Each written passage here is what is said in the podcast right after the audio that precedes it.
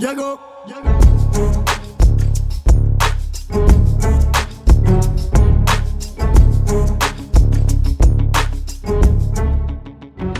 Abbiamo fatto il nostro esordio su Twitch. Devo dire che è stata un'esperienza carina, definiamola così. Eh, la finale di Europa League, al contrario, è stata molto brutta e ci è servito un po' di whisky, un po' di alcol per, per renderla migliore.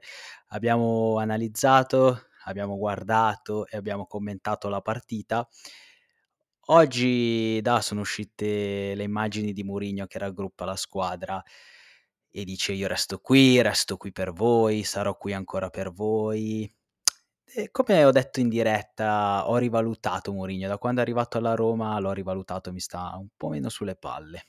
Sì, beh, Mourinho, intanto buonasera. Mourinho è sempre stato un gran condottiero delle squadre che ha avuto. Come è il termine giusto, quasi un po' più di allenatore condottiero. Comunque è quel, è quel tipo di allenatore che cerca di tirar fuori il massimo da ogni singolo giocatore e che, come spesso accade, forse è anche una cosa negativa, negativa nel senso che poi arriva a fine stagione o comunque a suo fine ciclo di, di, di, di, allenare quella squadra in cui i giocatori sono spompati.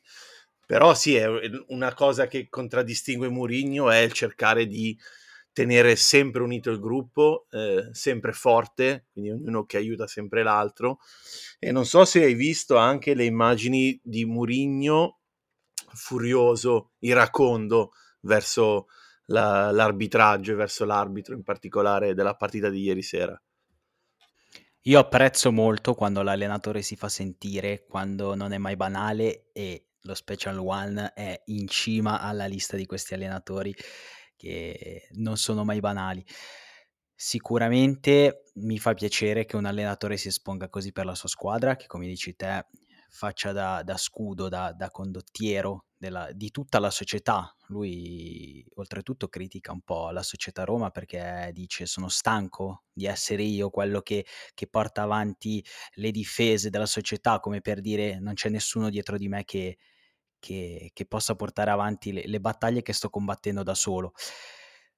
Però bisogna analizzare bene la partita e dire che se Mourinho deve rompere le palle alla propria società deve farlo perché gli mancano giocatori, gli mancano giocatori di qualità, alla Roma manca qualità.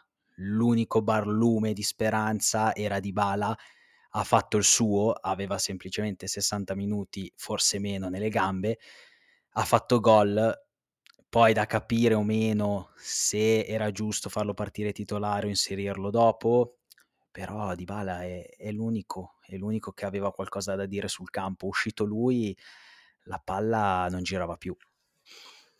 La penso così, la penso così e ho visto anche un commento che ci hanno fatto sopra un estratto della nostra live di ieri sera in cui giustamente credo un tifoso romanista dice eh, sul dubbio che ti eri posto ieri sera nel momento in cui è finita la partita se Dybala doveva, dovesse partire titolare o entrare negli ultimi 30 minuti che erano quelli che effettivamente poteva dare, aveva nelle gambe e questo tifoso dice sì è così però eh, come fai ad avere Dybala a non metterlo quando come dici tu è l'unica, l'unica joia, l'unica speranza, l'unica gioia che la Roma poteva avere ieri sera era proprio Dybala quindi secondo me Mourinho ha fatto la scelta giusta eh, si è scoperto poi nel momento in cui Dybala è uscito eh, che era l'unica scelta che poteva fare perché poi la Roma si è messa a giocare da Roma come sta giocando quest'anno col, con eh, i pulmini della squadra parcheggiati dietro cercare di difendere l'1-0 poi quell'autogol di Mancini dove abbiamo goduto e non poco soprattutto te ha ridato vigore al Siviglia che ha portato poi la partita ai rigori e, e sappiamo tutti com'è finita. Sì, tengo a precisare che ho goduto per Mancini, non per la Roma. Eh. Certo, certo. Anzi, anzi, se andate sui nostri profili ci sono le immagini, i video che testimoniano che, che stavamo eh, tifando Roma, però Mancini è un giocatore che, che non sopporto. Per, per, gli amanti del calcio è brutto vedere un difensore del genere e quando ha fatto autogol, quando, nonostante l'assist di Dybala, un bel assist, sì però fa autogol, sbaglia il rigore e, e ho goduto, ho goduto perché non mi piace come personaggio, come persona, come giocatore, non mi piace al 100%. Poi va a tirare il rigore, altra questione di cui si parlerà ancora per qualche giorno. Tira i Bagnets, un mm. personaggio con i piedi montati al contrario, abbiamo fatto una reazione su un suo gol sbagliato, ha lisciato il pallone in maniera indecente. Beh, il degno compagno di reparto di Mancini. Esatto, esatto. I coglioni vanno a braccetto. Ma il VAR sui rigori? E mi ha stupito, mi ha stupito però è giusto così. Poi eh, io ripeto, non mi attaccherei molto anche ai cartellini rossi, sì. ai falli, perché Mourinho si è attaccato molto a questo, ha parlato effettivamente di, di partita rubata a tutti gli effetti. Io mi attaccherei sul fatto che aveva preparato la partita cercando di andare in vantaggio e così è stato, poi chiudersi, come hai detto te, mettere il pulmino e portarsi a casa la partita. Però dall'altra parte hai una squadra che non tanto, ma un pochino di qualità ce l'ha ed è riuscito a pareggiare e poi ai rigori effettivamente ci va chi ha qualità, non solo chi ha il coraggio di andare a battere i rigori in una finale di Europa League, ma il coraggio deriva anche dalla qualità. Se tu non hai qualità, come fai ad avere il coraggio di andare a battere un calcio di rigore in cui le gambe e i piedi ti tremano? Sì, e poi come giustamente ci diceva Donato ieri sera, non, non, non, capisco questa concezione di dover far battere i migliori rigoristi alla fine. Se tu non ci arrivi a fargli battere è inutile questa scelta. Cazzo, mettiti in, in saccoccia i primi 3-4 rigori. È vero che poi il decisivo, poi magari ci va Mancini, però se neanche ci arrivi a poter tirare quel rigore decisivo, eh, fai battere Bove, cazzo, che, che ha il cuore romano, che vuole spaccare il mondo per la tua squadra. Fai battere Bove fai battere, non lo so, qualcuno che è un po' più di qualità dei tuoi difensori centrali. Perché parliamoci chiaro, hanno tirato due difensori centrali che, nonostante ci sono i difensori che tirano, Bonucci era un gran rigorista, cioè Materazzi era un gran rigorista, i Bagnez e Mancini non hanno le qualità di rigorista di Bonucci e Materazzi. Quindi c'è stato anche un errore, secondo me, nella valutazione di, di chi era in piedi, di chi poteva tirarli quei rigori. È chiaro che poi vai ai rigori ed è una monetina 50-50, però di là è il Siviglia che è la regina di questa competizione, quindi lo sai che ti mangia poi se arrivi ai rigori, non la perde. Da capire a tutti gli effetti se era stata preparata così la scaletta dei rigori oppure semplicemente è stato Mourinho a chiedere chi se la sente e chi se l'è sentita tirato, perché eh, sì, come dici tu, c'erano dei giocatori che potevano tirare rigori, eh, c'era pure Vainaldum, c'era il Sharawi. Eh. Certo. Non lo so, non lo so, da capire e d'accordissimo sul fatto che almeno il primo rigore deve batterlo uno forte. Poi chi se la sente e chi ha più qualità. Sì, perché dai anche la sicurezza poi a quelli che vengono dopo, perché tu vedi il primo tirato bene, vedi che ce la puoi fare, arrivi un po' più deciso, un po' più di sicurezza sul dischetto. Se invece ci vai come ci sono andati i Mancini e i Bagnets, diventa difficile poi portarsela a casa. Esattamente, esattamente.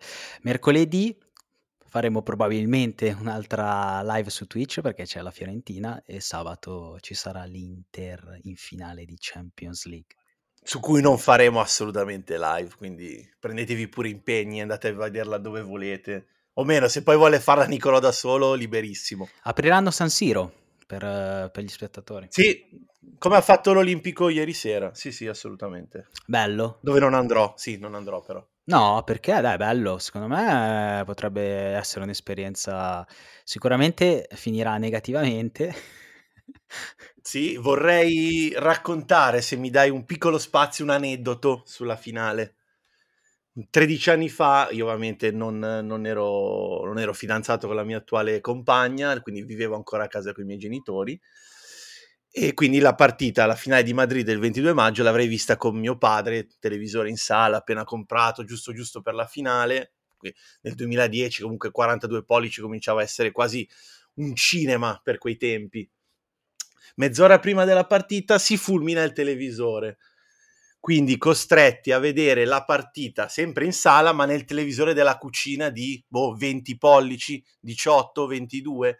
Quindi divano a 40 cm dal televisore e partita lì.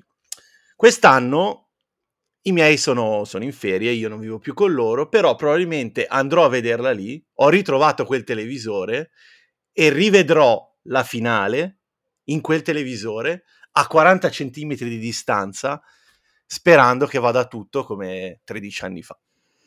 Bello, mi piacerebbe sapere chi ci ascolta, ovviamente non siamo in milioni e nemmeno migliaia, però quei pochi ascoltatori che abbiamo, fedeli, vorrei sapere dove guarderanno la finale, soprattutto riferito agli interisti. Mi piacerebbe, adesso mi hai fatto venire in mente anche a me, ero, ero un po' più piccino rispetto a te, eh, non parlo del 2007, eh, finale che mi ricordo benissimo, ma tanto del 2003 finale Milan-Juve ed eravamo in giardino con, con la mia famiglia, anche noi con un televisore piccolino, perché poi mi ricordo che faceva molto caldo e oltretutto sai che i nostri vicini sono juventini. Sì, sì, sì, assolutamente. Quindi già quando segna il Milan eh, mi sentono perché le mura non sono spesse. Ma anche se fossero spesse, credo che ti sentirebbero lo stesso. Assolutamente sì. Eh, quella finale, oltretutto, eravamo in giardino, quindi il, il giardino comunicante è stato bello, mi hai fatto venire in mente un ricordo piacevole. Ha coeso il vostro rapporto di vicino e proprio sulla finale del 2003 io che sono una persona di buona memoria ho un altro aneddoto perché quel 28 maggio 2003, giorno prima del mio compleanno, eravamo eh, in vacanza, in vacanzina di tre giorni con la scuola io ovviamente da interista mi ero disinteressato, eravamo comunque piccolini, avevamo 9 anni, 10 anni, disinteressato di quella partita perché ovviamente l'Inter era uscita contro il Milan. Però mi ricordo appunto di compagni, compagnucci, interisti, e, scusami, milanisti e juventini accalcati in questa sala comune con lo staff dell'albergo, con gli altri clienti e io entrai esattamente nel momento della magica, si può dire magica, parata di Buffon, non so se te la ricordi. Mamma mia. Sul colpo di testa. Mamma mia, senza senso. Io avevo esultato a quel gol, avevo esultato. E eh beh, eh beh, eh beh, e beh, vorrei anche dire. E in quel momento tutti i miei compagni milanisti mi hanno additato come porta, porta rogna, porta sfiga, perché era un gol praticamente già fatto. Io sono entrato in quell'esatto momento. Poi invece sono rimasto lì, è finita bene per il Milan, male per la Juve, quindi quei, quei nomignoli mi sono andati via in pochi minuti. Però è sempre bello, mi fa sempre piacere ricordare il passato. Poi è, è il clima che si crea, perché queste finali di, di fine maggio, adesso inizio giugno, hanno sempre un clima particolare, poi i campionati finiti, arriva il caldo, arriva l'estate, sono sempre belle da, da vivere, specie quando non c'è la tua squadra in finale e hai ansia mm. e, e tremore del culo. La Fiorentina la vedo dura, ti dico la verità, penso farà molta fatica, ma sarò il tifoso numero uno, spero veramente possa portarsi a casa la conference per quanto sia un trofeo banale, me lo auguro. Io invece, al contrario tuo, penso di essere convinto che sia l'unica delle tre italiane in finale che possa farcela, anche perché è vero, per, per squadre che tifiamo noi, comunque di rango un po' più alto, è un torneo... Mm, però credo che per la storia recente, per la storia della Fiorentina attuale, possa fare tanto bene vincere, vincere la conference come lo ha fatto per la Roma l'anno scorso, anche se poi non ha abissato quest'anno. Però sono dell'idea che sia probabilmente, come già avevo detto, l'unica delle tre italiane che, che possa farcela ad alzare al cielo di Praga il trofeo, il bellissimo trofeo della Conference League. Bello, sì, abbiamo detto che il trofeo in sé, proprio la coppa strutturalmente della conference, della conference è molto molto molto bella. Anche quella dell'Europa League sì. dovrebbero rivisitare quella della Champions, sì. nonostante il fascino delle grandi orecchie. Io invece avevo pronosticato la Roma vincente, eh, mercoledì vedremo se... Se ho ragione io questa volta. Eh, e poi di conseguenza tireremo le somme e vedremo come andrà a finire l'Inter. Poi abbiamo parlato anche del, del valzer del, degli allenatori. Sembrerebbe che Gasperini rimanga all'Atalanta, io l'avevo visto bene alla Juve. Sì. E Tudor non rinnova con il Marsiglia, di conseguenza direi che è, è roba fatta per la Juve, visto che c'erano già stati contatti. Dici? Dicono così i giornali. Beh, comunque è interessante. Ex Juve che ha giocato tanto e con, e con orgoglio nella Juventus che torna sulla panchina, secondo me. Intanto può metterci tanto cuore e tanto ambiente Juve. Poi i risultati arriveranno, forse sì, forse no. E gioverà la Juve di questo cambio perché cambia tipologia di allenatore. Prende un allenatore, come dici tu, dal sangue bianco-nero e un allenatore che da, da qualche altra parte direbbero con la cazzimma, Mm. un allenatore anche lui molto sergente di ferro. Sì. E la Juve probabilmente ha bisogno di questo in questo momento, di, di cambiamento. Troppe prime donne, secondo me, la Juve, quindi ci vuole anche uno alla Tudor che in campo era uno che picchiava e legnava e, e anche come allenatore non, non, si sta lasciando abbindolare dai, dai suoi giocatori che guadagnano milioni e, e li, fa, li, fa, stare in riga come un sergente della, del, dell'esercito. Sì, poi io ehm, vorrei che Aurelio De Laurentiis ascoltasse questo podcast oppure la, la live Twitch dall'altro giorno perché ho detto che un buon allenatore sulla panchina del Napoli sarebbe Juric e io sono sempre più convinto che questa idea che ho avuto possa essere una buona idea per la panchina del Napoli che ad oggi eh, è ancora in bilico. Io non sono sicuro che l'anno sabbatico di Spalletti sia eh, una decisione al 100%, sai? Penso che ci sia ancora uno 0,01% di probabilità che ci possa ripensare. Beh, scusami, perché uno dopo una stagione del genere non, non dovrebbe fino alla fine pensare di, di, farsene un'altra? Alla fine farebbe, i tifosi sarebbero contentissimi perché ormai Spalletti è diventato un eroe, non dico al pari di Maradona, ma siamo, siamo a quei livelli tra i tifosi napoletani. Beh, ascolta, io direi veramente che abbia pareggiato il livello di Maradona, perché così come i due scudetti di fine anni 80 e inizio 90 erano e sono gli scudetti di Maradona, questo qui è a tutti gli effetti additato come scudetto di Spalletti. Eh. Sì, no, que- quello è indub- questo è indubbio, però dico come aurea mistica, non siamo a quei livelli, cioè di, di, di di, di, di, vedere Diego come un santo, di vedere Spalletti come il braccio destro di Dio. E questo, quindi poi per quello, per quello che riguarda Juric, sai bene quanto, quanto io, anche io ami questo allenatore, proprio anche la persona. E a parte che lo vedrei bene in quasi tutte le squadre, potrebbe fare bene in tutte le squadre perché ha fatto giocare bene squadre che del giocare bene non ne facevano la loro ragione di vita, quindi in squadre di questi livelli, Napoli, Roma, Inter, Milan, comunque della fascia alta di classifica, credo che uno come Juric possa fare a prescindere bene. Ultima giornata di campionato, mi viene, mi viene da piangere. C'è poco da, c'è poco da dire, ci sono ancora pochi posti in palio, eh, ci sarà da decretare chi andrà in Europa League e chi in Conference e poi la, la battaglia tra Verona e Spezia per chi retrocederà. Poi sì, c'è qualcosa ancora da dire per il secondo, terzo posto, anche il quarto, perché ci sono qualche, c'è qualche milioncino che balla che potrebbe fare comodo alle società, però direi che i giochi sono fatti.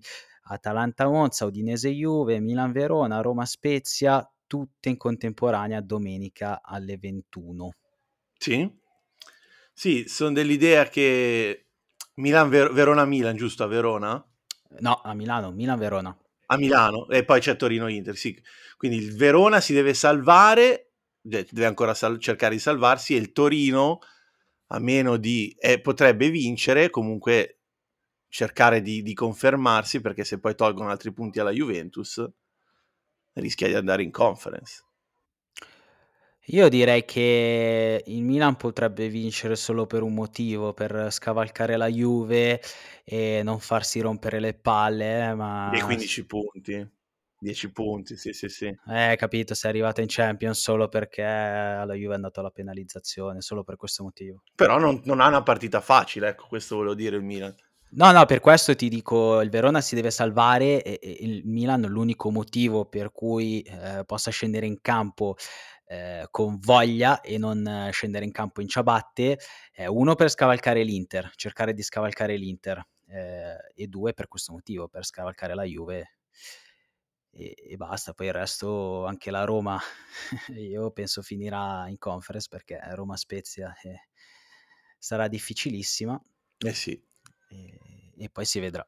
E Sassuolo Fiorentina, così il super anticipo del venerdì. E sono le due squadre un po' mistiche della Serie A, che ogni anno sembrano debbano spaccare il mondo, perché giocano effettivamente tutte e due le squadre un buon calcio da anni. Sì. Però poi sono sempre lì. Poi si perdono nel frattempo. eh sì, eh sì, eh sì. E la Fiorentina anche lei, se vince, comunque se supera il Torino e la Juve viene ancora penalizzata, potrebbe ritornare in conference a netto della vittoria o non vittoria della finale di Praga. Esatto. Quindi qualcosina, poco, è eh, poca roba, è giusto le ultime cose c'è ancora in ballo, però vabbè, il, il grosso ormai è andato e le, le, decisioni, comunque le posizioni importanti sono già state decise. Sempre più convinto dell'idea eh, che aveva proposto mio padre dei playoff e dei playout, che sono sempre più convincenti nella mia testa. Sì, sì, sì, anch'io, vabbè, sai quanto, quanto ammiro ogni singola parola che esca dalla bocca di quell'uomo, quindi non posso che essere d'accordo. Bene, dai, ultima giornata di campionato, eh, saremo tristi, però eh, ci sono anche le due finali europee e poi che cazzo facciamo tutta l'estate? Live Twitch calciomercato con Gianluca Di Marzio, il Faina e qualche bella, bella ragazza, dai. Qualcosa da fare si trova. Bravo. Bravo, e io non vedo l'ora perché a me piace molto il calciomercato, ti dico la verità. Sì, a me piace seguirlo, ma non scovare le, le indagini di mercato, però sì, è interessante perché è proprio un mondo collegato al calcio, ma secondo me eh, che è un altro mondo, un mondo a sé stante che potrebbe vivere anche senza calcio. Quindi è bello. Buon weekend e buona ultima giornata di campionato a tutti. Malik. Ciao! Volevo fare il boss, ma quale rap? Orologi d'oro con i soldi dello trap Volevo fare il narcos, ma quale gang? Dico cose crude mentre mangio